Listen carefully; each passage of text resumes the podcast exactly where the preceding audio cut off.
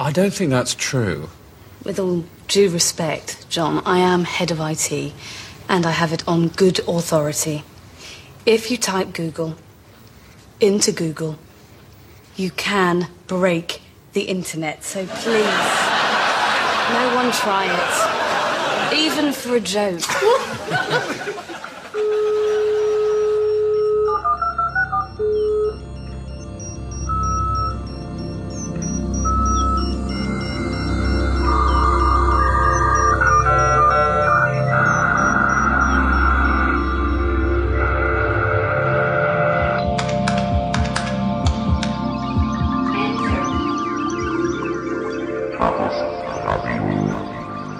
Hallo, hier ist Chaos Radio Express, Ausgabe Nummer 115, die 115. Folge. Mein Name ist Tim Pritlaff und ich begrüße alle da draußen an den Hörgeräten und äh, ich bin hier äh, an dieser kleinen äh, Podcast-Wochenendtour, die ich gemacht habe, jetzt an meiner letzten Station angekommen und äh, befinde mich in Großumstadt in der Nähe von Darmstadt äh, bin zwar hier mit Bahn und Bus gefahren, doch das Thema äh, wird heute auf was ganz anderes gelenkt, nämlich auf das Fahrrad. Allerdings geht es weniger um die Fahrräder als solche, sondern um kleine elektronische Helfer, die man vielleicht beim Fahrradfahren gerne dabei hätte. Äh, genauer gesagt geht es um das äh, Projekt Open Bico. Und darüber Auskunft geben kann äh, vor allem Per Georgi. Hallo Per. Hallo. Denn du bist maßgeblich an diesem Projekt beteiligt, hast es losgetreten und ja, äh, darüber wollen wir heute reden. Ja, äh, vielleicht mal so in einem Satz. OpenBico ist ein OpenBico steht für Open Bicycle Computer, ist ein äh, mobiles Gerät, äh, was äh, beim Fahrradfahren Einsatz finden soll. Also sprich im herkömmlichen Sinne ein Fahrradcomputer mit äh, ein paar mehr Features, die man so braucht beim Fahrradfahren. Genau, also also ein, ein digitaler Begleiter, so ein kleines Helferlein, äh, ein Gerät, was jetzt hier auch auf dem Tisch liegt und so ein bisschen aus der Ferne, äh, naja, wenn es nicht so, so dick und eckig wäre, äh, an ein kleines iPhone erinnern könnte. Sprich, der große Teil dieses Gerätes wird von einem Bildschirm eingenommen, ansonsten keine offensichtlichen Tasten oder Knöpfe, dafür aber ein paar äh, Eingänge. Darüber werden wir auch gleich im Detail mal reden. Aber was mich zunächst einmal interessieren würde, ist, was so dein persönlicher Hintergrund eigentlich ist und was dich dann letzten Endes äh, auf diese Idee gebracht hat, das zu machen. Gut, ähm, grundsätzlich ist es so, dass ich mich seit recht langer Zeit mit der Entwicklung von Software und Hardware beschäftige und äh, nebenbei auch Fahrrad fahre, denn man muss sich ja ein bisschen bewegen. Im Übrigen ist das Fahrrad halt das ideale Fortbewegungsmittel für kurze Strecken. Und ja, diese, die Inspiration kam eigentlich äh, durch die Tatsache, dass viele Fahrradcomputer, die man derzeit so benutzen kann, einfach immer dann nicht funktionieren, wenn man sie eigentlich braucht. Das heißt, die Batterien sind beispielsweise leer oder sie erfüllen einfach die Anforderungen nicht, die man so hat oder die ich so hatte. Was gibt's denn eigentlich so auf naja, dem Markt? Es gibt, es gibt schon Fahrradcomputer, die hm, nicht so groß und eckig sind. Also die zum Beispiel kleiner sind und ein kleines Display haben und äh, dementsprechend äh, teilweise schwer abzulesen sind und äh, ja, also es gibt, äh, das ist das, was ich so kenne, alle sind, alle gemein, allen gemein ist, dass sie mit Batterien betrieben werden. Das heißt, äh, sie brauchen halt äh, ständig Maintenance, man muss sie also warten. Öffnen, abmachen. Öffnen, abmachen. Also man hat teilweise wirklich Ärger damit. Gut, dann gibt's natürlich die anderen Probleme, die man also hat durch die Geschwindigkeitsabnehmer, die man installieren muss und ja, das ist, also nichtsdestotrotz gibt es durchaus Profi-Geräte, die vielleicht für den Rennsport geeignet sind oder vielleicht sogar im Moment besser geeignet sind als der Bico, weil sie also wirklich kleiner sind und aus anderen Gründen vielleicht auch. Aber es gibt eben Merkmale, die allen derzeit verfügbaren Fahrradcomputern einfach fehlen, die der Bico dann eben leisten soll. Was sind denn das so für äh, Gut, Sachen, die dir bei den anderen Geräten fehlen? Zum Beispiel die Wiedergabe von Musik oder vielleicht von Texten oder Podcasts, wie wir jetzt einen hören. Mhm oder vielleicht die Information, wo ich gerade bin, also sprich eine schicke, eine schicke Kartendarstellung oder eine präzise Geschwindigkeitsaufzeichnung. das heißt also, sprich, wie schnell fahre ich wirklich, nicht äh, in zwei sekündlichen Updates äh, zu wissen, wie schnell man ungefähr ist, sondern wie schnell ist man genau. Das ist einfach in Bezug auf Logging ganz interessant oder auch für Training mhm. beim Fahrradfahren. Oder vielleicht auch beim Erkunden neuer Strecken, also OpenStreetMap wäre da ein Thema, um einfach neue Strecken abzufahren und so viele, so viele Details wie möglich über die abgefahrene Strecke einfach aufzunehmen. Mhm. Das heißt, ähm, du gehst, hast eigentlich so den, den typischen, ähm, ich sag mal, den, den Geek-Nerd-Ansatz so. Genau. Also da muss doch eigentlich noch mehr gehen, so mit der Kenntnis äh, der Technologie, was sich heutzutage alles theoretisch in so ein Gerät integrieren lässt äh, und will sich sozusagen auch mal aufs Machbare konzentrieren. Andererseits gibt es natürlich auch so die Abwägung, dass nicht, äh, nicht alles, was geht, auch wirklich immer sinnvoll ist. Genau, ja. Also es da geht, muss man sich natürlich auch beschränken, oder? So ist es. Also der Bico hat ganz klare Ziele, die er erreichen soll. Äh, ein typisches Beispiel oder eine ganz interessante Analogie ist ja das äh, mobile Telefon, also das Handy im allgemeinen Sinne, die ja mittlerweile auch schon ganz viel können. Also sie können mittlerweile auch sagen, wo man ist und, und vieles mehr. Man kann damit kommunizieren. Das ist zum Beispiel was, was der Biko äh, nur begrenzt erfüllen soll. Einfach äh, um, er hat einfach andere Ziele. Also das Ziel ist nicht, alles in alles derzeit Machbare äh, in ein Gerät zu äh, konzentrieren, sondern wirklich das, was man braucht. Das soll auch funktionieren unterwegs unter allen Umständen und überall. Das heißt Unabhängigkeit ist halt ein ganz wesentlicher Punkt. Unabhängigkeit sowohl von irgendwelchen Netzen, von Mobilfunknetzen, als auch Unabhängigkeit von Energiequellen, also sprich Batterien. Und äh, unter, unter Anbetracht dieser Tatsachen will man trotzdem sehen, wo man ist und man möchte trotzdem ein großes Display haben und man möchte vielleicht Musik hören, die man sich mitgebracht hat oder sich Karten anschauen und man möchte äh, Streckendaten aufnehmen. Mhm. Das heißt, diese GPS-Funktionalität, davon reden wir ja, ähm, ist auch schon ein integraler Bestandteil bei deinen Überlegungen gewesen. Genau, also es ging im, im, am ersten Wurf weniger um zu sehen, wo man ist, sondern eher um Logging. Allerdings ist natürlich die Tatsache, dass wir jetzt ein schönes großes Display haben, die lädt natürlich dazu ein, dass man auch Karten darstellen und visualisieren möchte. Mhm. Ein anderer Punkt ist natürlich auch Tracking, das heißt, man fährt vielleicht bekannte Strecken ab.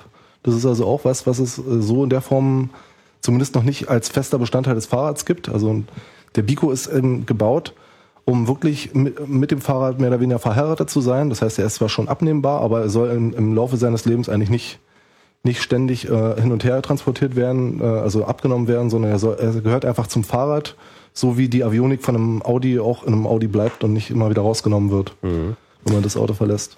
Der Bicycle Computer, aber der heißt ja nicht Bico, sondern heißt ja O-Bico oder Open Bico. Was ist denn der der Open-Teil äh, an dieser Geschichte? So, also die äh, Entwicklung des Open Bicycle Computers äh, umfasst ja verschiedene Bestandteile. Also da gibt es zum einen die Hardware, also sprich die alle, alle elektronischen Bestandteile, die dazu führen, dass man nachher also wirklich was sieht auf dem Display und überhaupt ein Display hat. Dann gibt es natürlich die Entwicklung des Gehäuses und es gibt natürlich auch die Entwicklung der Software. Das sind also diese drei integralen äh, Dinge, die wir bis jetzt alle zum Prototypenstadium gebracht haben. Und Ziel soll es auf jeden Fall sein, die Software frei zu machen. Das heißt, die Software wird, wird in Form von Download zur Verfügung stehen, sodass also jeder, der dem also eine Anwendung einfällt, die man mit einem mobilen Computer machen kann, dass der die auch implementieren kann. Das heißt, es wird offene APIs geben und auch Dokumentation, die es einem versierten Entwickler erlauben, neue Software zu entwickeln. So, ansonsten die äh, Hardware wird in Form von Schaltplänen offengelegt. Das heißt also, jeder kann sich die, kann sich die genaue Funktionalität des Systems äh, anschauen bzw. studieren. Das ist einfach auch notwendig, damit äh, jemand, der neue Software machen will, auch alle möglichen Dokumentationen dazu findet. Mhm. Wie ist das dann jeweils lizenziert? Hast du dich da schon. Die genaue Lizenz steht noch nicht fest. Äh, für uns steht eigentlich nur fest, dass es äh, die Möglichkeit geben wird, für den Anwender diese Daten noch einzusehen. Also es ist wahrscheinlich was GPL äh, ähnliches. Wobei man natürlich, äh, wir stehen jetzt natürlich vor dem Problem, es handelt sich ja auch um Hardware. Das heißt, Hardware muss auch in irgendeiner Form was wir also nicht wollen, um es gleich von weg zu sagen, ist irgendjemand, der jetzt sowas kommerziell herstellen will, das einfach vor die Füße zu legen, damit er das einfach dann nachbaut und damit äh, Geld verdient und vielleicht dann wieder Informationen weglässt. Wir wollen also wirklich dieses Gerät, so wie es ist, äh, ähm, zur Verfügung stellen, auch für den äh, Entwickler, dass er also dort äh, ansetzen kann, wo wir, was wir eben dokumentiert haben. Mhm. So, und die genaue Lizenz, wie das jetzt bei Hardware aussieht, da bin ich, oder sind wir einfach noch, noch nicht genügend informiert. Äh, Vielleicht äh, gibt es ja den einen oder anderen Hörer, der uns dazu Hinweise geben kann. Ja, ist natürlich vor allem erstmal eine, eine Philosophiefrage. Wenn man es halt jetzt wirklich komplett ähm, offen macht, dann bietet sich natürlich so eine Creative äh, Commons Lizenz an. Ne? Das ist mal die Frage, genau. also mit so einer Einschränkung der Kommerzialität, wobei das dann natürlich immer sehr schwierig ist, das äh, mhm. zu bewerten. Und, Zumal ein gewisser, Grad, Modelle, ne? ein gewisser Grad an Kommerzialität wahrscheinlich auch nicht ausgeschlossen werden kann, weil das ja einfach, die Hardware muss ja gebaut werden. Und äh, derjenige, der das Gerät benutzt, muss es natürlich auch erwerben. So, also muss es in irgendeiner Form, äh, also er kann es äh, wahrscheinlich nicht von, von der Pike auf selbst zusammenlöten, weil einfach die Strukturen handyähnlich sind. Das heißt also, wir verwenden also sogenannte BGAs, also Schaltkreise, die man mit normalen Lötkolben nicht löten kann. Das sind diese Ball, Ball Grid, Arrays, genau. Mhm. Also die haben die Anschlüsse auf der Unterseite. Das stellt jetzt, sagen wir mal, den äh, selbst den versierten Löter und erstmal vor unlösbare Probleme. Das heißt, man braucht jemanden, der einem das bestückt. Denn die Geräte, die man zum Bestücken braucht, sind also sehr teuer, liegen also jenseits der 20.000 Euro Grenze, was also mhm. den einfachen Nachbau erstmal auf die Weise verhindert. Was aber denkbar ist, ist, dass wir Komponenten davon anbieten können, die also sagen wir mal äh, fertig produziert und vielleicht auch getestet sind. Der Test ist also auch ein Sprich, äh, ein ganz wesentlicher äh, Knackpunkt. Wenn man äh, die Schaltung, also die Hardware des, des Gerätes betrachtet, wie gesagt, ist die von der Komplexität ungefähr Handy gleich. Also mhm. abgesehen davon, dass wir kein GSM-Modul haben, ist es aber von den Strukturen her nicht wesentlich anders und dementsprechend muss man diese Hardware auch testen. Also der Test ist ein ganz äh, wesentlicher Punkt auch, der das Ganze kompliziert macht und äh, den äh, selbst den versierten Elektroniker vielleicht erstmal schon vor Probleme stellt. Und diesen Test würden wir natürlich auch machen. Das heißt, die genaue Art und Weise, wie wir die Hardware vertreiben, ist noch nicht klar. Aber das wird, äh, werden wir definitiv auch lösen. Mhm.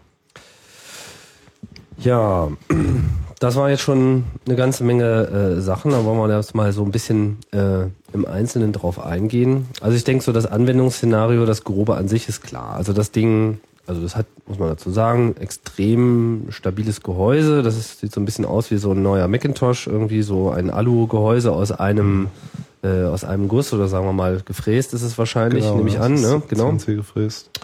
Und das verschraubt man dann mit so einer ähm, Klammer direkt fest mit dem Fahrrad. Das genau, heißt, also es soll in der Mitte des Lenkers thronen, wie man genau, das auch erwarten würde. Es sind zwei, zwei Komponenten. Also der Sockel wird direkt mit dem Fahrrad verbunden, entweder direkt am Lenker oder auch an dem Lenkerknochen, der also in der Mitte ist, wobei man den wahrscheinlich auch woanders befestigen kann. Und das Gerät selbst wird äh, in den Sockel hineingeschoben. Das ist also eine recht massive Schienenverbindung und äh, wird dann mit einem Knauf arretiert. Also das hört sich jetzt alles sehr sehr robust an, ist es auch, aber es ist, äh, sieht trotzdem smart aus. Also es ist alles voll, voll gefrästes Aluminium, also es ist eigentlich alles vom Feinsten.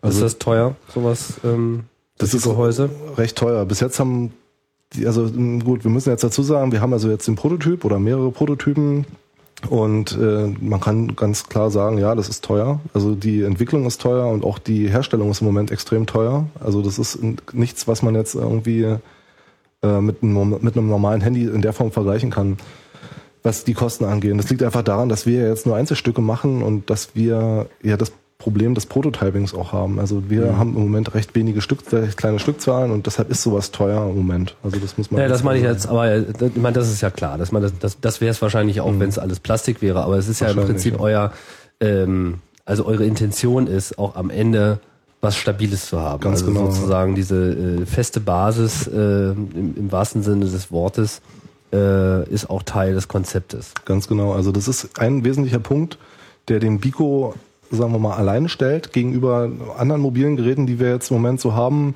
Also vielleicht das G-Phone als mal ein Beispiel zu nennen. Das ist natürlich ein absolut smartes Gerät, toll. Aber ist eben nicht outdoor-tauglich. Also das heißt, es darf nicht nass werden und es darf nicht erschüttert werden und so weiter. Also G-Phone, du meinst das G1? Das G1, äh, ja. Google-Handy. Mhm. Genau oder auch andere äh, Handys, also das soll keine Abwertung des Google-Handys sein, das gilt, gilt, einfach für alle mobilen Devices, die wir im Moment so haben. Alle Handhelds sind wirklich mehr oder weniger äh, filigran, also das heißt, sie haben, dürfen einfach nicht nass werden und so weiter. Mhm. So und das ist beim Obico anders. Der Obico ist einfach absolut massiv und absolut robust und mhm. soll den harten Anforderungen beim Fahrradfahren einfach auch gewachsen sein und man soll sich darüber beim Fahren nicht Gedanken machen müssen. Okay. Schauen wir doch mal, was ähm, das Gerät jetzt wirklich ausmacht. Also ich habe ja schon gesagt, so an der Frontseite ist so ein ähm, großer Bildschirm. Was gibt's denn sonst noch so für äh, Körperöffnungen, in die man da reinschauen kann? Genau, also zum Beispiel, also bei, was jetzt die Körperöffnung betrifft, haben wir also einen SD-Card-Slot für Micro-SD-Karten. Wir haben einen USB-Anschluss und wir haben äh, nach unten hin äh, Federkontaktstellen, die also zum Sockel äh, die Verbindung aufnehmen. Dort äh, lässt sich der Dynamo verbinden, also beispielsweise der Namendynamo, den man heutzutage immer häufiger findet an Fahrrädern. Mhm. Und äh, Lenkertasten, das ist auch ein ganz wesentlicher Punkt.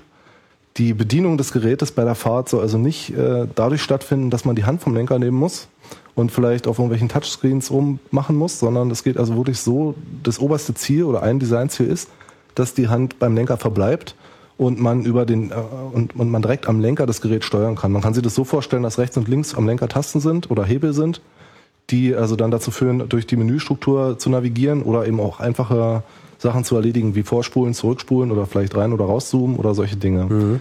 Vielleicht äh, so. Was, das sind jetzt so die offensichtlichen Features. Was ein ganz wesentliches Merkmal an dem Gerät ist, es lässt sich durch den Dynamo versorgen, mit Strom versorgen. Äh, das ist also so, dass äh, aktuelle Dynamos durchaus in der Lage sind, auch kleine Rechner zu versorgen. Und äh, das ist also ein Punkt, der zur Unabhängigkeit des Gerätes beiträgt. Also wir müssen dieses Gerät nicht unbedingt stationär laden, sondern wir können, indem wir einfach ein bisschen schneller fahren oder ganz normal Fahrrad fahren, das Gerät einfach durch unsere eigene Körperkraft mit Strom versorgen. Kann es dabei auch laden oder kann, kann es, wird es nur betrieben? Genau, das ist ein, ein Punkt, der im Moment, äh, also die jetzige Aussage ist ja, wir können laden, allerdings erst ab einer bestimmten Geschwindigkeit und die Geschwindigkeit hängt natürlich vom Fahrrad ab und auch vom Dynamo ab. Man kann sich vielleicht dahingehend orientieren, so ab 15, 20 km/h, also bei zügiger Fahrt lässt sich das Gerät dadurch auch laden. Allerdings ist es jetzt schwierig, Aussagen zu machen, wie lange man, wie lange man fahren muss, damit es vollgeladen ist. Es geht eigentlich nur darum, der Akku ist überhaupt erstmal nur deshalb drin, dass das Gerät nicht ausgeht bei einer roten Ampel. Also der Akku hat reine Stützfunktionen, der nicht der, das Ziel bei dem Akku ist nicht, das Gerät fünf Stunden mit Strom zu versorgen, sondern also wirklich nur kurze, kurze Pausen zu überbrücken mhm. und äh, für eine stabile Operation äh, zu sorgen. Mhm. So, das und ist, wenn man stehen bleibt, dann. Wenn man stehen bleibt, übernimmt transparent der Akku die Stromversorgung und ähm, den letztendlichen Akkutyp, der steht noch nicht fest. Im Moment ist es so, dass das Gerät gut und gerne anderthalb bis zwei Stunden läuft mit Akku. Mhm. Das ist eigentlich viel mehr, als wir brauchen. Mhm. Deshalb zwölf Stunden. Zwei Stunden. Zwei Stunden. Ja. Was, was ist da äh, für das eine Akkutechnik? Lithium-Polymer-Technik im Moment. Mhm. Da gibt's also auch verschiedene Probleme, können wir vielleicht später noch drauf, drauf zu sprechen kommen, also technische Probleme. Aber grundsätzlich funktioniert das Ganze schon. Also wir haben, wie gesagt, den Akku dort drin. Sag doch mal, was äh, das Problem ist mit dem Akku. Gut, also zum einen der Akku, äh, Lithium-Polymer-Akkus haben im Moment ja die Eigenschaft, dass sie recht leicht sind und recht klein sind. Das sind die positiven Eigenschaften. Deshalb benutzen wir diesen Akku auch, diesen Akkutyp. Eine negative Eigenschaft ist zum Beispiel, dass er sich nicht unter 0 Grad laden lässt, zum Beispiel. Also Temperaturprobleme oder mhm. bei sehr hohen Temperaturen, wenn das, wenn das Gerät jetzt in der Sonne steht, bei 50, 60 Grad, die sich vielleicht im Gerät bilden können, mhm. altern diese Zellen recht schnell, beziehungsweise ist die Selbstentladung recht hoch. Mhm. So, allerdings ist es eben so, wir sind eigentlich unabhängig von dem Akku. Das heißt, wir können das Gerät allein durch den Dynamo versorgen. Deshalb äh, wiegen diese Probleme jetzt auch nicht so schwer im Moment. Mhm. Dazu muss man auch sagen, dass die Akkutechnik im Moment massiv in Bewegung ist. Das heißt also, allein im letzten halben Jahr gab es drei oder, drei oder vier verschiedene Revisionen, also nur von denen ich mitbekommen habe, die also Lithium-Polymerzellen betreffen, sodass da also durchaus damit zu rechnen ist, dass es äh, dass sich das Problem, dass sich das Problem alleine löst. ganz alleine löst. So ist es. ja. Ähm, ja, was man vielleicht noch dazu sagen muss, du sagst ja, äh, wir, du entwickelst das Gerät nicht jetzt komplett alleine. Äh, also es ist so, wir sind eigentlich ein Team von drei Leuten. Das ist der Chris aus Berlin, der heute nicht hier ist. Mhm. Die Ramona, äh, die äh, auch daran mitarbeitet und eben ich. Mhm. So ist es. Also die, äh, man muss dazu sagen, der Chris, äh, der hat uns ganz massiv geholfen bei unseren Web, bei unserer Webpräsenz. Also der stellt uns den Server zur Verfügung und äh, macht ganz viele andere administrative Dinge für uns. Und äh, die Ramona, die macht also auch Webseite, Web Webentwicklung und so Public Relation, wie man so schön sagt. Also kümmert sich um Messebesuche und so weiter und mhm. um die ganzen Dinge. Und äh, ja, ich mache die Entwicklung, also Software- und Hardwareentwicklung. Mhm. Gut, zurück zum Gerät. Ähm, also SD-Karte, genau. klar, ist natürlich äh, super, um das Gerät dann vor allem mit so Kartenmaterial zum Beispiel zu versorgen. Genau. Ähm, USB ist wozu da dran? Genau, also USB ist zum einen da dran, um mit dem Gerät vom normalen PC aus zu kommunizieren. Also man kann auf Gerätedaten zugreifen, man kann zum einen also die, die Daten, die auf der SD-Karte sind, dort abrufen, man kann auch das Gerät kalibrieren.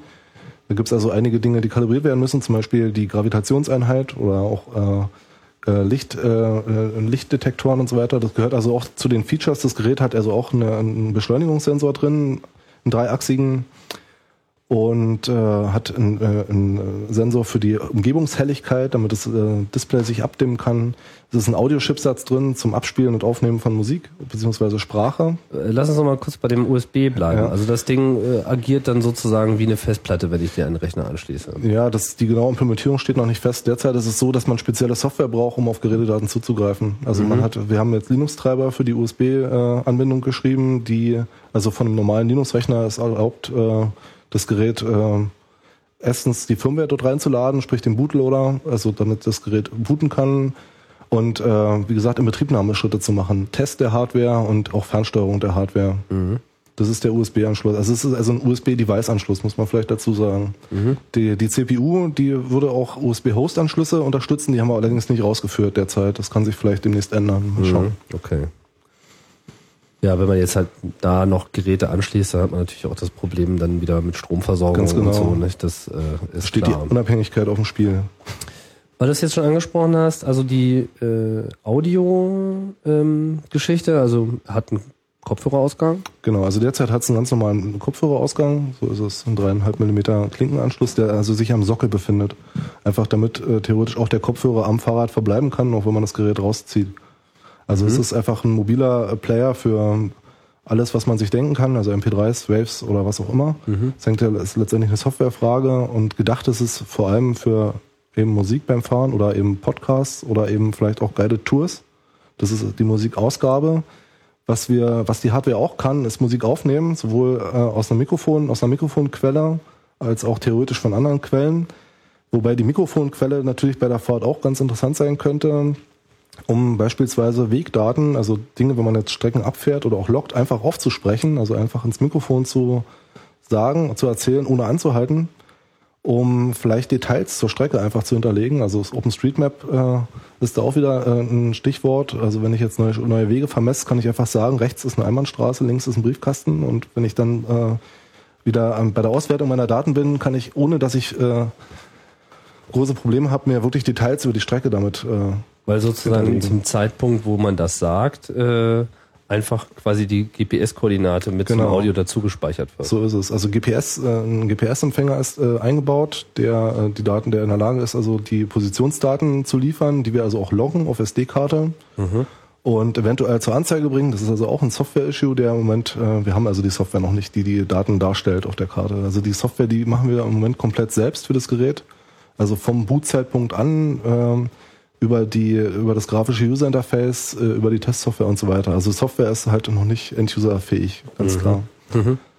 Ja klar, also das sollte man vielleicht auch nochmal sagen. Also wir reden jetzt hier über ein Projekt, was wirklich in Entwicklung ist und ich habe das jetzt auch mal rausgewählt hier für Chaos Radio Express, um einfach auch mal zu zeigen, was man eben ähm, konkret bauen kann unter Einsatz aktueller Technologie und vor allem auch Software. Bevor wir dazu ähm, zu dem Software-Teil kommen, vielleicht nochmal der Bildschirm selber. Was, äh, was ist das? Also wie groß äh, Also es ist der? ha- handelt sich um, ein- um ein 3,5 Zoll TFT-Display, farbig. Äh, wir verbauen dafür, oder im Moment verbauen wir dafür einen tageslichttauglichen Typ, der also auch recht hell ist, allerdings leider auch recht viel Strom verbraucht. Da gibt's also derzeit noch ein paar Detailprobleme technischer Art. Ähm, ein, eine Idee, die derzeit im Raum steht, ist die Verwendung von OLED-Displays. Die gibt's auch in der Größe, sind noch wesentlich dünner und dementsprechend auch attraktiver für das Gerät. Aber wie gesagt, derzeit haben wir also ein 3,5 Zoll TFT-Display. Hm, Ist so, sagen wir mal, äh, wie kann man das vielleicht sagen, vielleicht drei Streichholzschachteln hintereinander gelegt, so von der Größe. Und äh, ja, im Moment, äh, was wir jetzt hier bei dem Prototyp jetzt sehen, ist ein Display-Test. Das ist also was, was dieses Haus noch nie verlassen hat, die Inbetriebnahmesoftware. Nur so ganz nebenbei. Ein anderes, ein anderes äh, Gerät, was wir hier sehen, da läuft ein kleines Demo drauf. Ähm, da kann man jetzt, wenn man jetzt sieht, das Bedienkonzept äh, noch sich anschauen, wenn das Gerät also nicht im Fahrrad steckt. Wenn das Gerät also nicht im Fahrrad steckt, das heißt, man hat keine Lenkertasten, um das Gerät zu bedienen, stellt sich natürlich die Frage, wie bediene ich das Ganze? Da wir kein Touchscreen haben, gehen wir also den Weg über den Gravitationssensor. Das heißt, wir können das Gerät durch Neigen und Kippen bedienen und können äh, durch, äh, sagen wir mal, ruckartige Bewegungen nach rechts zum Beispiel nach rechts scrollen und ruckartige Bewegungen nach links nach links scrollen oder auch smooth scrollen, wenn man es Das also leicht ersetzt dann sozusagen die Taste. Das ersetzt einfach die Taste. Wir haben absolut keine Tasten am Gerät. Äh, Das war auch ein Ziel. Wir wollten so wenig wie möglich Öffnungen, denn jede Öffnung macht das Gerät anfällig für Feuchtigkeit und äh, geht dann auf Kosten der Robustizität. sozusagen. Ja, Helligkeitssensor hast du schon angesprochen, um den Bildschirm entsprechend anzupassen. Das war's aber jetzt sozusagen. Also Audio, GPS, Gut, wir können auch USB, Beschleunigungssensor, Helligkeitssensor der Bildschirm. Dann sind noch ein paar lustige LEDs äh, da oben eingebaut. Ja, es sind im Moment drei LEDs, die man da sieht. Die geben also Zustand über die, also im Moment geben die halt Zustand über den Ladezustand und über den Zustand des Geräts selbst. Was wir auch noch drin haben, ist ein Pulsmesser. Das heißt, wir können mit normalen Pulsgurten äh, unsere Herzfrequenz äh, damit loggen. Das ist also auch eine Sache, die man beim Sport machen, die ja ganz interessant ist. Wie hoch ist mein Puls gerade? Wie schließt man den dann an? Den schließt man, der läuft über Funk. Also das heißt, man hat diese, man verwendet diese normalen, äh, ohne Werbung zu machen, Polargurte Ja. oder auch Sigma-Gurte und die senden äh, periodisch ein Signal. Ähm, und dieses Signal empfangen wir und äh, äh, rechnen daraus die Herzfrequenz. ist das ein Standard, diese? Leider nicht, also es ist leider kein Standard. Es gibt äh, kodierte Pulsgurte und unkodierte Pulsgurte und mittlerweile gibt es auch Pu- Pulsgurte, die im 2,4 Gigahertz Band senden, die können wir im Moment nicht unterstützen. Mhm. Was wir unterstützen, sind die normalen Bänder, die man, sagen wir mal, für normal erschwinglich Geld kaufen kann. Das heißt so, Training ist auf jeden Fall auch eine ganz klare Stoßrichtung. Ganz so, genau. Also Professionelles Trainingsunterstützungstool. Ähm, der Beschleunigungssensor kann ja sicherlich dabei auch noch für, zu anderen Sachen eingesetzt werden, Mhm. als jetzt nur äh, festzustellen, ob man den nach links oder rechts geschüttelt hat, oder? Also zum einen ist es ja so, dass es wirklich motivierend ist, beim Fahren drei Balken zu sehen, die drei Gravitations-, also die drei Achsen und dann mal eine Kurve zu fahren und sich einfach nur an dem schicken Bild zu erfreuen, wie sich die Balken äh, verändern, wenn man das Fahrrad neigt. Fahren, bis sich die Balken biegen. Genau. Also das ist natürlich jetzt, äh, sagen wir mal, wirklich, macht man aus Spaß. Nee, aber im Ernst, äh, der Gravitationssensor hat natürlich schon noch einen ernsten Hintergrund. Beim Fahren kann der in- Informationen über die Strecke liefern. Das heißt, da, da das Gerät ja selbst mit dem Fahrrad verbunden ist, also fest am Rahmen äh, letztendlich verbunden ist, kriegt natürlich der Biko auch jeder, äh, jeden Stoß mit und jede Erschütterung mit. Und wir können diesen Gravitationssensor recht schnell äh, abtasten. Das heißt, wir können dadurch auch eine Analyse machen, über was für eine Straße fahre ich jetzt eigentlich. Ist das Kopfsteinpflaster? Wenn ja, wie groß ist denn der Plattenabstand? Oder vielleicht wie tief sind die Löcher? Gut, wie tief können wir vielleicht nicht sagen, aber wir können sagen, wie groß der Plattenabstand ist. Der ergibt sich aus der Geschwindigkeit und aus der Frequenz, die man äh, äh, herausrechnen kann. Und das ist natürlich wieder auch eine Sache, wie äh, kann ich ähm, mit möglichst wenig Aufwand äh, möglichst viel über die gefahrene Strecke sagen. Also der Gravitationssensor kann dabei definitiv wesentlich, äh, einen wesentlichen Beitrag leisten. Ist denn das Gerät auch in der Lage, ähm, die Idee kommt mir jetzt nur gerade, sowas wie Steigungen in irgendeiner Form dabei rauszulesen? Ist das äh, Mhm. Also Steigung machbar? Ist, ist definitiv auch ein Punkt. Ähm, bei der Steigerungsermittlung hat man natürlich an, sagen wir mal, zwei Probleme. Zum einen äh, beschleunige ich, also ich bremse ab und fahre schneller beim Fahren. Und das sind natürlich Dinge, die der Beschleunigungssensor auch als Beschleunigung mitbekommt. Und wenn ich eine Steigung fahre, ist das letztendlich auch nichts anderes als eine Beschleunigung. Das heißt, äh, kurz und gut gesagt, die, das, das Bremsen oder Beschleunigen des Fahrrads auf gerader Strecke beeinflusst natürlich auch die Steigerungsmessung. Man kann natürlich durch Mittelungen schon äh, äh, ziemlich exakt sagen, in welchem, in welchem Winkel fahre ich jetzt den Berg hinauf. Zum Beispiel, also das, diese Information kann, kann der Beschleunigungsmesser liefern. Also kann er sie auch liefern, so dass man sich auch sicher ist, dass das jetzt wirklich stattfindet oder äh, Das kann man spielt das Fahren da? Das hängt davon ab, wie man, wie man die Daten aufbereitet. Da, der Geschwindigkeitsmesser hat ja eine exakte, äh, eine exakte Information, wie schnell fahre ich denn. Also bekommt auch der Geschwindigkeitsmesser, also sprich der Namen Dynamo mit, ähm, bremse ich gerade ab oder nicht. Das heißt, diese Information liegt vor und entsprechend mathematischen Regeln kann ich dann aus der, aus der, aus der Steigungsinformation auch oder bestimmt- beziehungsweise aus der Beschleunigungsinformation auch die Steigung herausrechnen. So, und aus, das ist natürlich eine Sache, die wir im Moment nicht implementiert haben. Im Moment zeigt das Gerät blind die Steigung an, in, in welchem Winkel äh, man äh, das Gerät hält. Aber die Kopplung mit dem Geschwindigkeitssensor, der also wie gesagt sehr präzise ist, ähm, kann dazu, kann dafür helfen, also wirklich eine exakte Steigungsmessung auch zu machen. Das ist natürlich dann super interessant, weil man ja dann erstmal wirklich dann auch, sagen wir mal, die Trainingsergebnisse, wie Genau. schnell bin ich gefahren, äh, auch wirklich konkret in Relation setzen kann zu den Gegebenheiten auf der Straße. Genau. Ja. Pfiffig. Zu der Steigung muss man halt noch, noch einen Punkt Warte mal, sagen. eine Frage noch. Ja. Ähm, was du jetzt nur so nebenbei erwähnt hast, also Geschwindigkeit, misst das Ding jetzt nicht über GPS, sondern auch über den Nabendynamo. Also Geschwindigkeit wird auch über GPS gemessen, aber nicht äh, wahrscheinlich nicht wirklich verwertet, denn GPS liefert einfach ja nur einen Puls pro Sekunde, bei guten Geräten fünf Pulsen pro Sekunde. Der, der Nabendynamo, je nachdem, was man für ein Modell hat, äh, bietet da wesentlich äh, mehr Informationen. Das heißt, äh, gehe ich jetzt von einem, von einem recht guten Nabendynamo aus, äh, äh, der liefert 26 Pulse pro Radumdrehung. Das heißt, ich habe also auch recht, äh, recht häufige Updates. Das heißt, ich habe äh, Sehr eine sehr präzise, sehr präzise. Signal. Genau. Mhm. Dazu kommt, dass das Rad absolut keinen Schlupf hat. Das heißt, Wenn ich also, äh, das, das, das, der Dynamo befindet sich im Vorderrad, was normalerweise immer eine feste Verbindung zum Untergrund hat. Das heißt, wir haben keinen Schlupf, wie man das vielleicht bei, bei anderen äh, Dynamos hat. Oder auch bei, ähm, also bei solchen normalen äh, Geschwindigkeitsabnehmern, die einen Puls pro Umdrehung liefern, habe ich auch einen Schlupf. Man ist sich dessen gar nicht bewusst. Aber wenn die Dinger zum Beispiel über Funk verbunden sind, dann habe ich da auch Empfangsausfälle und ich habe Störungen von, von irgendwelchen Türöffnern, die da äh, Störungen verursachen. Also man kann dazu sagen, der, der, die Geschwindigkeit ist absolut präzise. Wir haben Messungen gemacht bis auf äh, 0,1 also wir sind von der, von der Umdrehungs, äh, von der Umdrehung messen wir auf 20 Zentimeter genau. Das heißt, wenn ich das Fahrrad, wenn ich das Vorderrad um 20 Zentimeter drehe, äh, bekomme ich schon zwei Pulse. Mhm. Das ist also schon ziemlich exakt. Ist denn, also sind denn diese, ist denn diese Anschlussgeschichte bei den Nabendynamos auch in irgendeiner Form standardisiert oder gibt es da auch solche und solche? Also der Anschluss ist standardisiert. Das äh, findet normalerweise mit solchen normalen Flachsteckern statt. Was nicht standardisiert ist, ist die Anzahl der Pole. Also sprich, äh, gute Dynamos wie der SON, da mache ich gerne Werbung, weil das eine ganz kleine Firma ist, die wirklich sympathisch ist. Ähm, die liefern 26 äh, Pole, 26 Pulse. Mhm. Es gibt äh, billigere äh, Modelle, die liefern nur 10 oder 6, 6 Pulse. Und das, das müsste man dann sozusagen konfigurieren. Genau, das muss man einmal dem Gerät sagen. Das muss man dem Gerät einmal sagen. Es wird im Gerät abgelegt, genau wie der Radumfang. Der ist natürlich auch eine Variable, die bei jedem mhm. Rad unterschiedlich ist, aber mhm. ansonsten reicht das aus. Also wenn ich die beiden Informationen habe, dann habe ich eine perfekte Geschwindigkeitsmessung. Mhm. Mhm. Okay. Ähm, genau, was du hast das ja, ähm, du hast das, wolltest du ja, noch was hinzufügen? Ja, kurz zu der Steigungsgeschichte. Ja. War noch ein Punkt.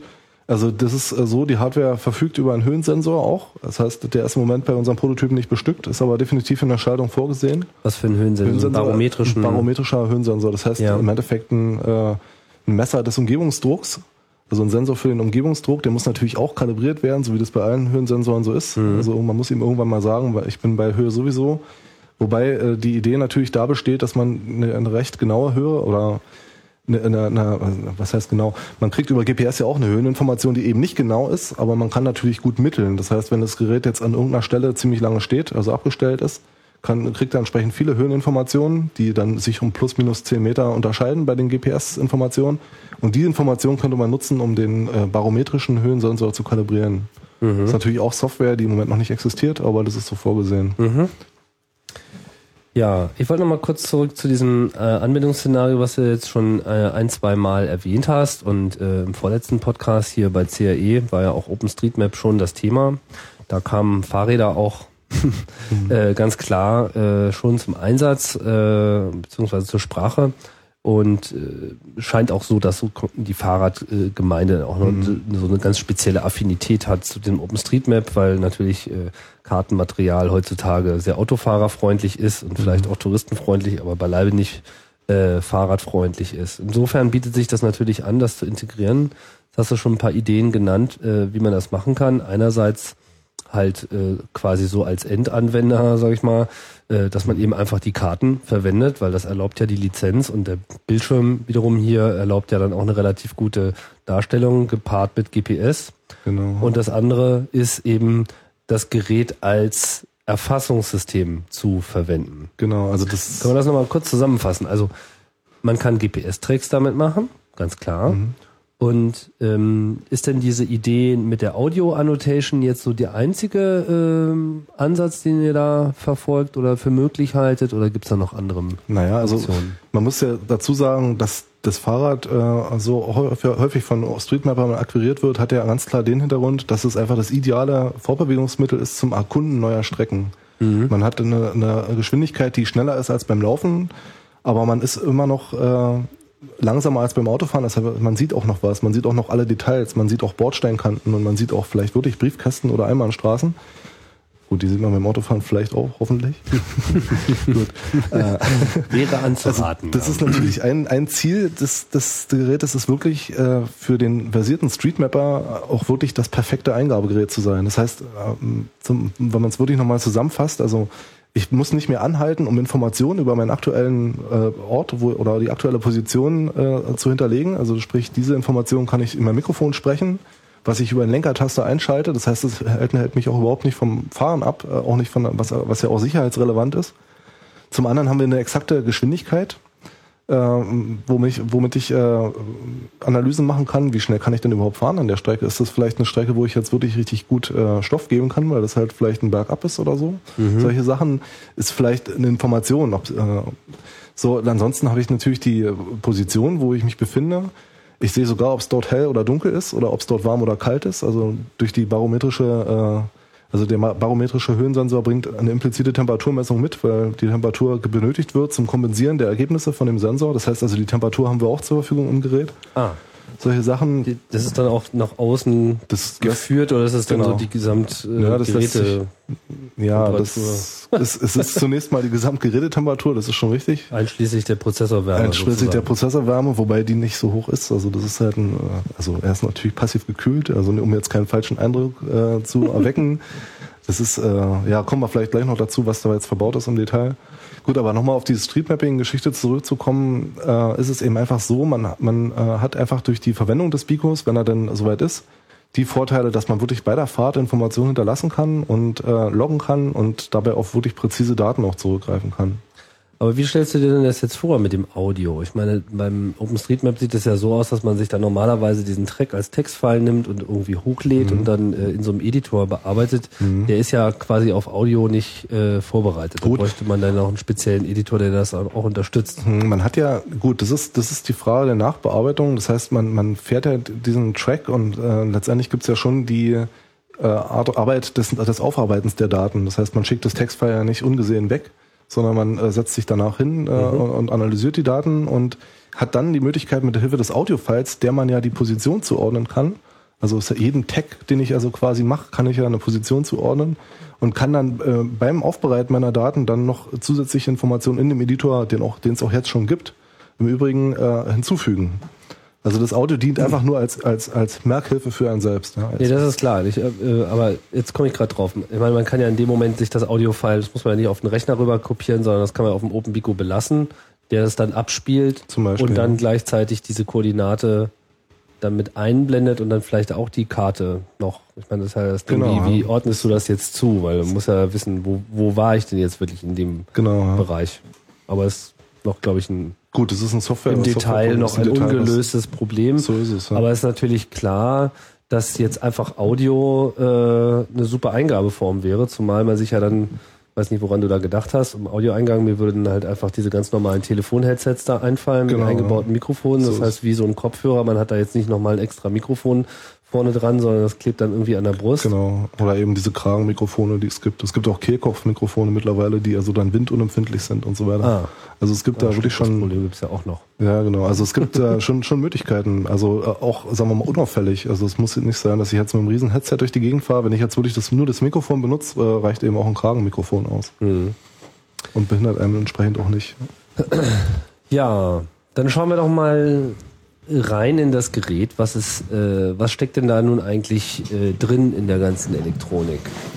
Gut, also derzeit äh, ist es so, also ich spreche jetzt wirklich vom äh, jetzigen äh, Prototypenstadium, äh, handelt es sich um zwei CPUs, die also in dem Gerät äh, ihren Dienst verrichten. Zum einen eine recht kleine CPU, ein Atmega 88 ist das, also ein 8-Bit-Prozessor. Äh, ein Atmel. Atmel-Prozessor, genau. Mhm der äh, die ganze Sensorik macht. Das heißt, der kümmert sich um alle Echtzeitbelange im Gerät. Echtzeitbelange sind zum Beispiel die Pulsfrequenz, sind die Taster am Lenkrad, sind die Taster am Lenker, beziehungsweise die Geschwindigkeitsinformationen des äh, Dynamos. Und zusätzlich kümmert er sich um die Laderegelung der Akkumulatoren, mhm. beziehungsweise des Akkus. Dann haben wir einen zweiten Prozessor, der äh, Hauptprozessor, das ist ein ARM9, eine ARM9 CPU mit äh, 200 äh, MIPS also 200 Millionen Befehle pro Sekunde, die sie ausführen kann. Mhm. Ähm, die kümmert sich um die ganzen Belange, die, sagen wir mal, eher auf höherer Ebene ablaufen. Also Display, GPS, SD-Karte, Flash und so weiter. Wir haben 128 MB RAM drin. Das ist durchaus üppig für mhm. ein kleines äh, äh, mobiles Gerät. Und äh, lässt also genügend Spielraum für Ideen. Zusätzlich haben wir einen Audiochipsatz, äh, der in der Lage ist, äh, Daten aufzunehmen und auch gleichzeitig abzuspielen, also Full Duplex. Und äh, ja, was haben wir noch? Also das ist im Prinzip äh, das Gerät im groben, in groben Zügen. Ja. Das Ganze äh, liegt also vor in einer etwas größer als Zigarettenschachtel äh, Größe Platine. Also mhm. die Platine ist etwas größer als eine Zigarettenschachtel, kann man vielleicht ganz gut vergleichen. Und ähm, Dicht gedrängt. Dicht gedrängt, ja. Es ist also voll, das Teil. Also gut. Es ist einseitig äh, bestückt, kann man vielleicht noch dazu sagen. Das hat einfach äh, Gründe, äh, die jetzt mechanischer Natur sind. Also wir haben das, Pro das Problem, was wir halt haben, wir haben natürlich alle Probleme, die man hat äh, in, Bezug auf solche, auf eine Entwicklung von so mobilen Geräten, also von so mobilen Geräten. Also wir haben die Gehäuseproblematik, die Mechanik, wir müssen Zeichnungen machen für die Gehäuse und müssen die dann auch äh, machen lassen und das Ganze muss dann auch passen. Also die Platinen müssen nach, nach Möglichkeit dort reinpassen. Also die mechanischen Probleme sind definitiv ein wesentlicher Knackpunkt oder ein, ein wesentliches Problem bei dem Ganzen für uns. Mhm. Ansonsten von der Elektronik her, was sich also auch noch darauf befindet, ist die ganze Stromversorgungsgeschichte. Die wird in der nächsten Version wahrscheinlich auf einer eigenen Platine stattfinden mit aktiven Gleichrichtern, damit man also die Strom, Strom das was also vom Dynamo erzeugt wird, auch möglichst effektiv ohne Verluste dem System zuführen kann. Und äh, der aktive Gleichrichter trägt auch wesentlich dazu bei, dass also das Gerät nicht warm wird. Man muss dazu sagen, bei solchen Nabendynamos habe ich einen recht großen äh, Bereich äh, von Spannung, die so ein Dynamo erzeugt. Äh, das kann also durchaus, können durchaus mal 20, 30 Volt sein, wenn das System unbelastet ist, also dass der Bico vielleicht schläft oder vielleicht eben äh, wenig Strom braucht. Äh, und das geht eben runter von, also je nachdem, wie viel man letztendlich äh, an Leistung umsetzt, äh, bricht die Spannung entsprechend ein. Das heißt, man braucht schon einen Weg, um die Energie möglichst effizient zu nutzen. Und das machen wir also in Form von aktiven Gleichrichtern und verschiedenen Schaltreglern. Also das Power-Konzept ist halt auch ein wesentlicher Punkt. Mhm. So, das ist also die Hardware. Genau. Ähm, was läuft denn nun auf, auf diesen Prozessoren für äh, eine Software? Welches Betriebssystem kommt hier zum Einsatz? Also grundsätzlich ähm, die Demo-Version oder die, die Prototypen, die wir jetzt hier haben, läuft, da läuft äh, erstmal kein Betriebssystem im herkömmlichen Sinne drauf. Also zunächst mal haben wir einen Bootloader, also ein Programm, was äh, sofort nach dem, nach dem äh, Einschalten, nach dem Reset des Systems äh, greift. Dieses, dieser Bootloader ist also auch von uns entwickelt. Der macht, äh, äh erwartet eine SD-Karte im, im Slot und sucht dort drauf äh, bestimmte Dateien. Und wenn die gefunden werden, dann werden die einfach ausgeführt. Und diese Dateien sind ähm, prozessorabhängige Binärfiles, also diese, es sind keine Shared Libraries oder keine Exe-Files oder keine Elf-Binaries oder sowas, sondern es ist wirklich nativer Code. Mhm. Der wird direkt in den Speicher geladen und dort ausgeführt. Und dieser Code kann jetzt entweder sein ein Second Stage Loader, der zum Beispiel Linux lädt und ausführt, oder eben auch ein eigenes, ein eigener kleiner Kernel, so wie hier in diesem Demo. Also wir haben jetzt hier einen eigenen Kernel gemacht, der die Eigenschaft hat, dass er sehr, sehr, sehr schnell bootet. Also wir sind hier, liegen hier weit unter drei Sekunden Startzeit von dem Gesamtsystem. Mhm. Und äh, er, ist, er ist natürlich perfekt auf die Hardware zugeschnitten, also läuft auch nur auf dieser Hardware, muss man dazu sagen. Und äh, hat aber die Eigenschaft, dass er alle Peripherieelemente jetzt schon unterstützt. Also wir können zugreifen auf die Geschwindigkeit, auf, den, auf die Beschleunigungsdaten und so weiter. Also wir haben die komplette Peripherie softwaremäßig unterstützt. Alternativ haben wir den Linux-Kernel portiert, dahingehend, dass er also auf, auf, der Architektur läuft. Auf der Architektur, auf der Architektur, also auf der ARM-Architektur lief er schon vorher, aber wir haben also die Anpassungen gemacht, die dazu führen, dass das Ding also auch bootet auf dem Pico. Wieso? Hat er vorher nicht gebootet? Naja gut, also der Kernel braucht gewisse, braucht ja gewisse Anpassungen an die Peripherie, an die Hardware. Also er mhm. muss wissen, wie viel Speicher er hat und er muss wissen, wo, wo ist das Display eingeblendet, in welchem Adressbereich und, und solche Dinge. Und der Linux-Kernel bootet ja auch nicht ohne, ohne Linux-Loader. Also das heißt, man braucht also auch, auch der Bootloader muss in der Lage sein, die Linux-Kernel zu laden, das Root-Dateisystem vorzubereiten, an die richtige Stelle zu relokieren und so weiter. Mhm. Das, äh, das ist das, was, was, äh, was ich jetzt mit Linux-Port meine in dem Sinne. Also der Kernel war, ist natürlich fertig, der funktioniert. Ja, und ähm, also der startet jetzt hoch und also startet und hat Zugriff auf die SD-Karte. Das ist mal so die und er kann auch das Display ansteuern. Also man sieht den kleinen Pinguin auf dem Display, das funktioniert.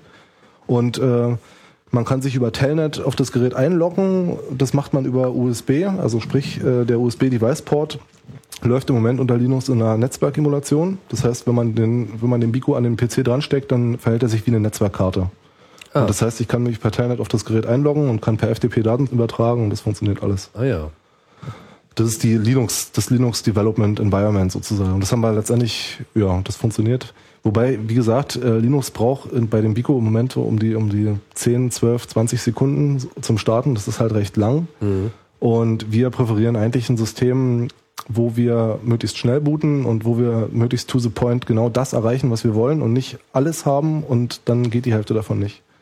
Du hast also, gesagt, ihr habt einen eigenen Kernel entwickelt. Was Der, also läuft da jetzt sozusagen auch die Software, die die bunten Bilder anzeigt, die ich genau, hier äh, so gerade sehe? Also der eigene Kernel, der macht letztendlich, äh, kümmert sich um die Belange der, der Speicherverwaltung, um die Belange des Dateisystems und äh, um die Belange des Displays und so weiter, also die ganze Peripherie.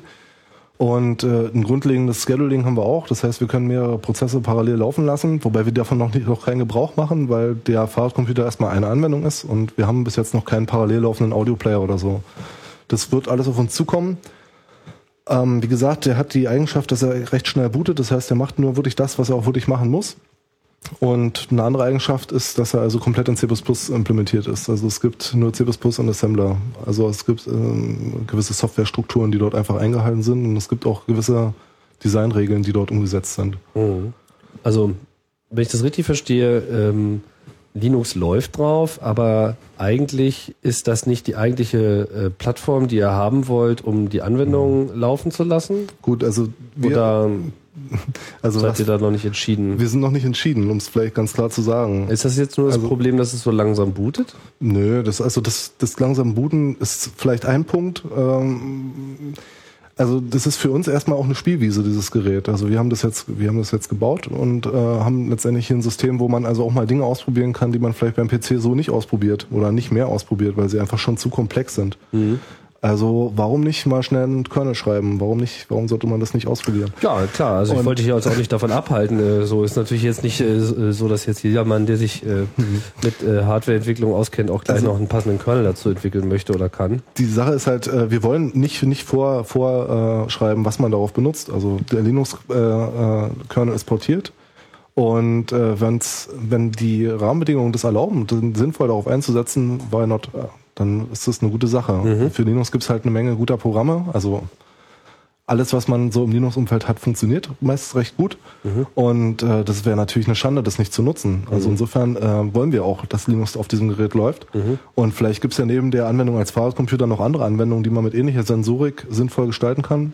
Hast du da schon Ideen oder äh, ist das jetzt nur so ins Blaue hinein? Das ist erstmal ins Blaue hinein, aber die Hardware, muss man sagen, ist es ist, handelt sich ja um ein Mikrorechnersystem mit, mit äh, verschiedenen CPUs und mit Display und so weiter. Die Ideen müssen wir ja jetzt noch nicht kommen, was man damit macht, aber nee, die nee, kommen, klar, man, ich freue, die kommen, falls ja schon was gekommen ist, dann genau. hätte ich das jetzt gerne gehört. Ja, ja.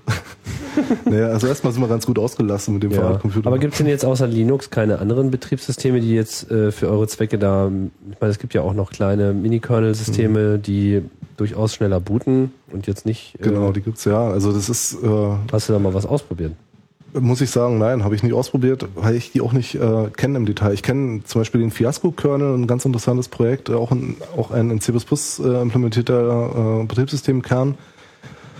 Äh, es gibt auch andere Kernel, das ist schon richtig, aber wir müssen natürlich jetzt gucken, oder wir haben jetzt erstmal das gemacht, was wir auch können. Also das, was wir, das, was, was in unserer Macht steht. Also da es ja eine offene Hardware ist, steht es dann anderen Leuten auch frei, andere Sachen zu probieren. Also vielleicht gibt es auch wirklich äh, Kernel, die perfekt matchen auf das, was wir wollen. Also mhm. wir wollen natürlich keinen kommerziellen Kernel. Also das ist, das ist eigentlich die Einschränkung, die wir machen. Mhm. Also sie wir zumindest für uns machen. Vielleicht noch mal kurz, äh, noch nicht gleich ähm, weg von dieser Anwendungsgeschichte. Äh, ist natürlich jetzt auch immer so eine Sache, wenn man etwas als Open äh, gekennzeichnet, aber äh, hat aber jetzt nicht von vornherein äh, sagt, das ist jetzt irgendwie eine komplett freie äh, Entwicklung, dann ähm, stellt sich natürlich so die Frage, wie äh, das, also, ob sich, also wird sich das jetzt irgendwie auf die Software auswirken? Eigentlich ja nicht. Ich meine, ihr bietet ja im Prinzip eine, eine Plattform an, auf der man dann komplett frei entwickeln kann. Das genau. ist ja also wir äh, un, uneingeschränkt. Wollen die, dir geht es jetzt sozusagen nur um die eigentliche Hardware äh, selbst, die genau. an der Stelle erstmal jetzt eure Arbeit ist. Und genau, also bei der Hardware stellt sich ja schon die Frage, also Software lädt man einfach runter, das ist überhaupt kein Problem und die werden wir auch äh, äh, komplett ins Netz stellen, also da wird es keine Einschränkungen geben. Aber bei der Hardware stellt sich ja die Frage, wie kommt der User an die, an die Hardware und äh, wer produziert die Hardware und diese Probleme sind definitiv noch ungelöst im mhm. Moment. Okay. Das ist klar. Also was wir, wie gesagt, nicht machen wollen, ist, dass wir das Projekt äh, von vornherein, äh, sagen wir mal, zum Ausschlachten zur Verfügung stellen, dass also andere Hersteller, die jetzt vielleicht kommerzielle Interessen haben, das Gerät uns wegnehmen. Das wollen wir halt vermeiden. Aber mhm. wir sind da absolut offen für Vorschläge. Also das heißt, äh, wir haben da durchaus ein Gehör für Leute, die sagen, so oder so könnt ihr das machen. Oder so und so äh, wäre eine Idee, das äh, vielleicht umzusetzen. Und die gute Ideen haben, wohin man das noch tragen könnte oder Ganz für genau, welche ja. Anwendung das doch noch trägt. Ich meine, Definitiv. was mir jetzt so aus dem Stand äh, natürlich einfallen würde, ist, äh, warum sich nur auf äh, Fahrräder beschränken. Motorräder haben natürlich ähnliche äh, Genau. Bedürfnisse. So ist es. Also das ist definitiv eine offene. Ich weiß nicht, wie das so mit Nabendynamos aussieht bei äh, Gut, da habe ich Motorrädern. insofern besser, als dass ich da eine eine wirklich gesicherte Stromversorgung habe beim Motorrad. Mhm. Stellt sich allein die Frage der Geschwindigkeitsabnahme, Mhm. wobei ich beim Motorrad ja auch in anderen Geschwindigkeitsdimensionen äh, arbeite, wo ich also vielleicht auch mit der GPS-Genauigkeit ganz gut leben kann. Muss man sich einfach fragen. Ansonsten gibt's natürlich die Mhm. Hast aber Möglichkeit. natürlich so Tunnelproblematiken. Genau, die Problematik gibt's. Ansonsten gibt's ja beim Motorrad auch Geschwindigkeitsabnehmer, die, die man adaptieren kann mit Sicherheit. Also die verfügen ja schon über elektronische Tachos mittlerweile. Mhm. Zumindest. Äh, Das ist die. Frage, ob man da so ohne weiteres rankommt. Ne? Naja, das muss man gucken. Ja, okay. Das muss man schauen. Oder man ballert sich halt irgendwie so einen externen, also äh, mit Magneten irgendwie Zur nochmal Not- so ein externes Teil dran. zur Ne? Not tut jeder, jeder normale Fahrradsensor, also Geschwindigkeitssensor von die im Fahrradmarkt auch üblich sind. Ja. Mhm. Oder so, was weiß ich, Boote. Genau, also Boote wäre auch, warum nicht? Warum nicht? Also im Endeffekt, das ist ein mobiles Device, was äh, outdoor-tauglich ist und äh, Rasenmäher. genau. Das ist dann Anwendung für GPS-Tracking. Habe ich auch wirklich alles gemäht. Genau. Ja, das ist äh, in der Tat äh, so ein Punkt.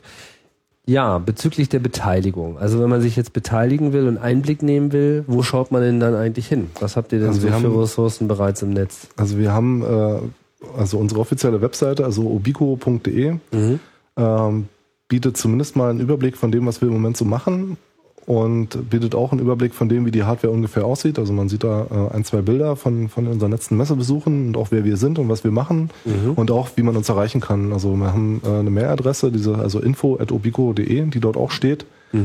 Dort kann man hinschreiben als jemand, der sich für das Projekt interessiert, sei es als Anwender, der Anregungen hat oder auch als Entwickler, der jetzt ganz stark darauf brennt, mitzumachen und vielleicht die eine oder andere Idee hat, wie kann ich Akkus perfekt laden unter 0 Grad oder was, welche Akkutypen habe ich da im Sinn. Wir hatten zum Beispiel eine Mail bekommen von jemandem, der eine Arktisreise mit dem Gerät machen möchte und jetzt ganz klar das Problem hat, dass man das unter 0 Grad nicht laden kann. So, da gibt es dann also andere Akkutechnologien, die da durchaus in Frage kommen und äh, Oder Klimawandel abwarten. oder Klimawandel, genau, also einfach die Reise verschieben und letztendlich. ja, also es gibt also schon wirklich äh, interessantes Feedback, äh, was wir bis jetzt erhalten haben und sind da auch sehr glücklich darüber, dass wir da äh, Leute haben, die sich dafür interessieren. Und wie gesagt, wenn jetzt Gibt es denn da auch schon eine, also eine Mailingliste zum die Beispiel? Mailingliste sind wir gerade am Einrichten. Also wir sind, äh, haben ein Projekt bei SourceForge angemeldet, aber die sind ist gerade im Bau.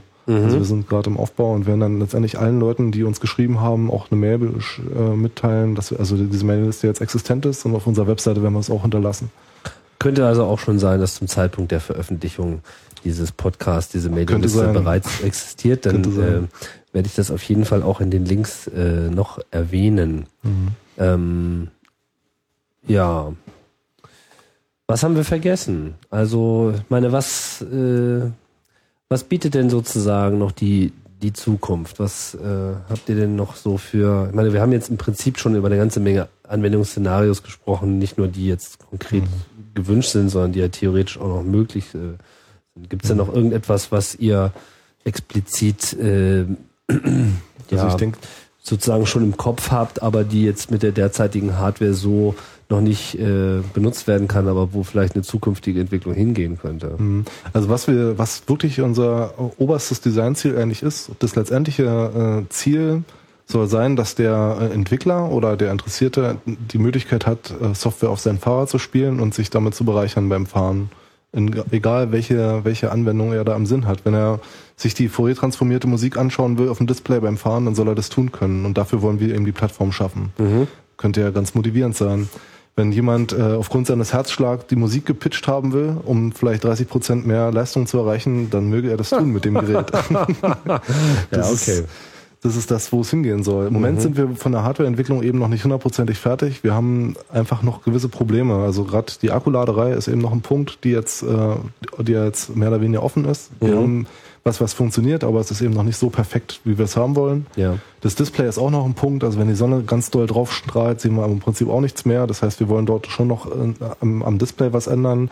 Es gibt. Gibt's da nicht so äh, Methoden mit so selbstreflektierenden Bildschirmen, die mhm. das Licht sozusagen noch explizit verstärken? Naja, es gibt transflektive Displays. Transflektiv sowas, sowas haben wir, haben wir ja. auch evaluiert, also getestet. Äh, die haben dann wieder den Nachteil, dass die bei normaler Helligkeit, also wenn die Sonne nicht drauf kreischt, dass man dann wieder Probleme kriegt, die abzulesen. Also die, es gibt eigentlich nicht das optimale Display. Es gibt immer Bereiche, wo die dann irgendwie schlecht sind. Das okay. ist so unsere, unsere Erfahrung. Eine Ausnahme könnten die OLED-Displays sein, die mittlerweile auch entsprechend lange halten. Das heißt, die kommen durchaus in Betracht. Die liegen also von der Lebensdauer mittlerweile schon durchaus da, wo man bei normalen TFT-Displays auch ist. Das ist aber neu und das gibt es eigentlich auch noch nicht so lang. Also die haben wir also noch nicht in den, in den Größen, also dreieinhalb Zoll ist schon recht groß für ein OLED-Display die gibt es noch nicht so lange, als dass wir das jetzt schon fertig haben könnten. Mhm. Das ist also wirklich eine Sache, die jetzt noch in die Zukunft äh, geht. Ansonsten, äh, ja, was wir also wollen, ist dann eine aktive Community für das Teil. Und die Lösung, wie wir das nachher irgendwie an den Mann bringen, diese Informationen, die haben wir bis jetzt noch nicht. Also mhm. das muss man also einfach sagen. Also wenn es jemanden gibt, der, der gute Ideen hat, einfach uns anschreiben. Ja. Mich erinnert das Projekt jetzt auch ähm, sehr an ein anderes Projekt, was ich hier äh, vor ein paar Sendungen schon vorgestellt habe, die ähm, ähm, Quadrocopter-Systeme, ja. die ja im Prinzip auch mit ähnlichen Einschränkungen äh, die offene, die Software veröffentlichen und die Hardware veröffentlichen, sich da kommerzielle Nutzung vorbehalten, aber sich ja im Prinzip auch eine eigene Community aufgebaut haben von Leuten, die das eben äh, privat vor allem zur Anwendung bringen wollen oder auch teilweise kommerziell, aber dann mit entsprechenden Absprachen. Ich denke, das äh, ja. ist hier so ein bisschen ähnlich gelagert. Mhm. Also wir wollen schon, dass der normale Anwender, also wenn man jetzt kein Entwickler ist und wir, so, wir sind auf dem Stand, also wenn wir auf dem Stand sind, dass die Software soweit äh, die Grundfunktionalität äh, leistet, dann soll sich ein normaler Mensch, der das Ding äh, benutzen möchte, auch kaufen können. Das mhm. ist schon das Ziel und da denke ich, gibt es auch kein Problem mit. Er hat, er hat dann auch alle Informationen, die er eben, die der Entwickler auch hat, aber er hat letztendlich dann einfach das Gerät mit den, mit den Features, die es hat und muss dafür ja nicht Software entwickeln. Mhm. Aber das wollen wir schon auch erlauben. Also wir wollen schon haben, dass man das Gerät auch kaufen kann in der einen oder anderen Form. Mhm. Sonst noch irgendwelche Ausblicke, was ihr euch so wünscht? Ja, Technologische Fortschritte, die mal stattfinden könnten, außer den Akkus und dem Bildschirm. naja, das reicht eigentlich. mhm. Das reicht eigentlich. Ja, gut. Dann haben wir es, oder? Ja, ja. Super Pair. Ich finde es ein, äh, ein schickes Device. Also ich finde, es macht wirklich auch schwer was her so. Also vor allem äh, finde ich, äh, optisch erfüllt es äh, euren Wunsch, solide daherzukommen, definitiv. Das ist äh, schön gebürstet und metalloid und äh, eloxiert ist es noch nicht. Auf jeden Fall, äh, auf jeden Fall eine Augenweide am Fahrrad. Oder am Boot oder auf dem Bagger oder auf dem Rasenmäher oder was auch immer ihr so an mobilen Geräten äh, so habt, wo ihr dann schon immer mal die Geschwindigkeit messen wolltet oder die Vibrationen messen. Ich bedanke mich, ja. Pierre, für die Ausführung über euer äh, Projekt. Ja, hat Spaß gemacht.